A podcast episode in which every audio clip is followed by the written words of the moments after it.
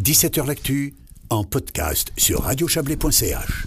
Et on termine avec euh, l'association humanitaire euh, Solidarité au Afrique euh, qui part en mission au Bénin cette fin de semaine. Enfin, quelques-uns d'entre eux probablement s'en vont. Euh, alors une, une, association qui est pas sous les feux de l'actualité, bien sûr, sous les feux de l'actualité humanitaire, mais euh, elle s'en va permettre à des populations un, un accès à l'eau potable grâce à des forages de puits. bonsoir Sébastien Jacquerio. Bonsoir. Je vous ai appelé une fois Bastien, une fois Sébastien. Il va falloir tout de suite. La version dire. correcte, c'est Bastien. Bastien, Jacquerio. Alors, je me suis trompé dans mon texte. J'étais juste sur mon programme. Vous êtes le secrétaire de cette association Solidarité Eau Afrique. Euh, un puits d'eau potable, c'est ce que vous faites. Hein. Euh, ça change tout pour des populations entières. Je le disais, on va en parler bien sûr.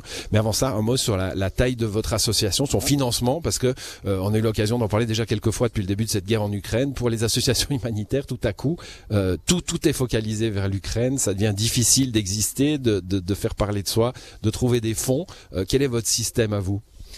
Alors tout à fait. C'est vrai qu'il y a des, urgences hein, qui, nécessitent euh, plus d'attention que, d'autres.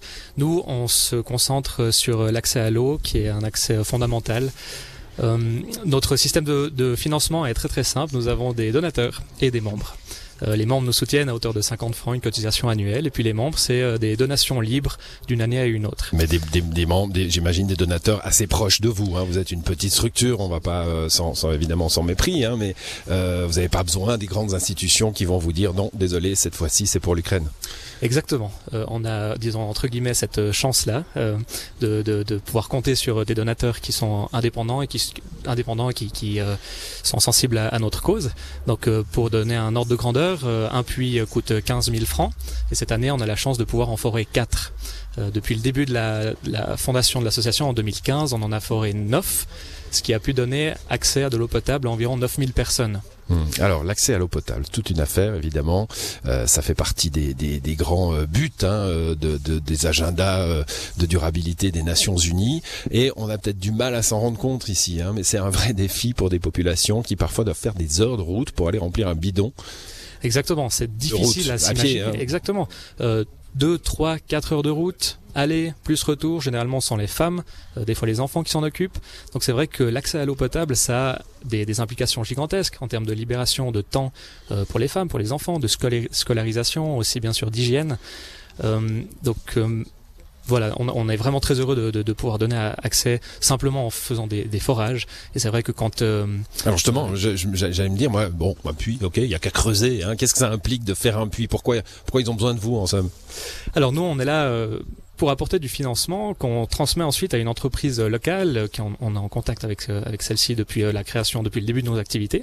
Euh, D'ailleurs, euh, plusieurs membres du comité sont en ce moment même au Bénin pour suivre et contrôler les activités de l'association, euh, donc des forages. C'est quelque chose d'important, hein, j'imagine pour vos donateurs de, aussi, être sûr important. que l'argent sert bien à ce que vous souhaitez. Exactement, et ça c'est un point d'honneur qu'on qu se met, c'est que 100% des, des, dons qu'on qu récolte, des forages, euh, sont destinés uniquement à, à l'activité des forages, ce qui fait que les personnes qui euh, descendent au, Bénin pour, pour faire la surveillance et pour faire le suivi, euh, ils vont à leurs propres frais. Qu'est-ce que ça implique de creuser de pérenniser un puits? J'imagine c'est pas juste creuser justement, hein, il faut, euh, faut ensuite le pérenniser. Alors oui, ça c'est vrai que c'est une grande question. Euh, nous on doit mettre, euh, on met aussi un point d'honneur sur le fait que du moment où on part de, ces localités-là, euh, tout se passe bien. Euh, donc on a des conventions qui sont signées avec les chefs des villages.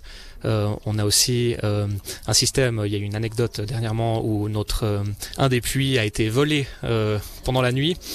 Euh, parce que sur place il y a donc un sorte de, de réseau, on pourrait dire peut-être une mafia qui bénéficie en fait de cette dépendance de certains villages mmh. en eau et qui font payer au prix cher en fait. Donc nous on vient un peu euh, voler, ça veut dire on a occupé le puits ou on a volé on a le, le, le, matériel qui était là, enlevé. Ah oui, donc euh, le village est parti, euh, s'est retrouvé sans rien. La pompe. Euh, notre partenaire local l'a remplacé assez frais car il avait honte de nous en faire part, ce qui est très dommage. le, le puits s'est fait voler une deuxième fois on est revenu sur place et là on a changé de système euh, et puis on a mis un, un, un, un puits euh, à, à, à, pied qui est bien plus bien plus euh, euh stable, euh, bien plus profond et là on a vraiment euh, sécurisé à double tour l'installation.